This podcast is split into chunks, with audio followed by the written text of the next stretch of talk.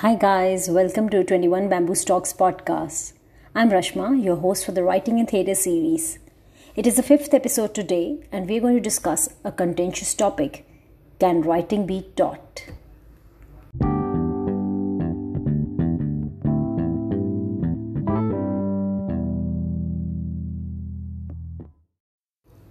So, can writing be taught?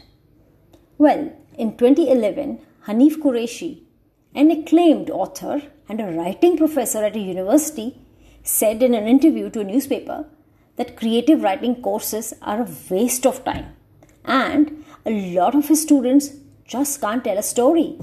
Shocking, isn't it?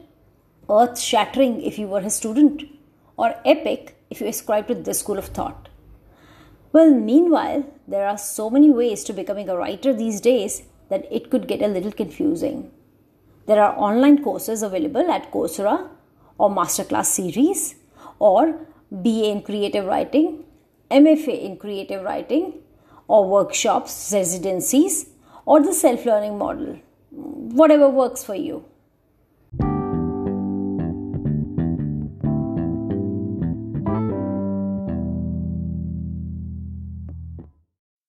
So, what are the advantages of going to a university?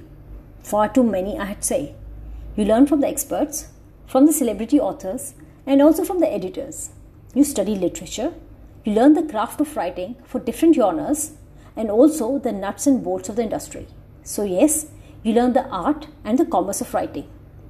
But you may not land your book contract for a decade. There's no guarantee, and it will cost you anything from 100,000 to $170,000.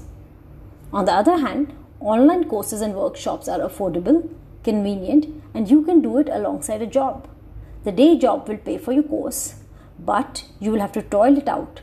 You will have to go without sleep and forget about a social life.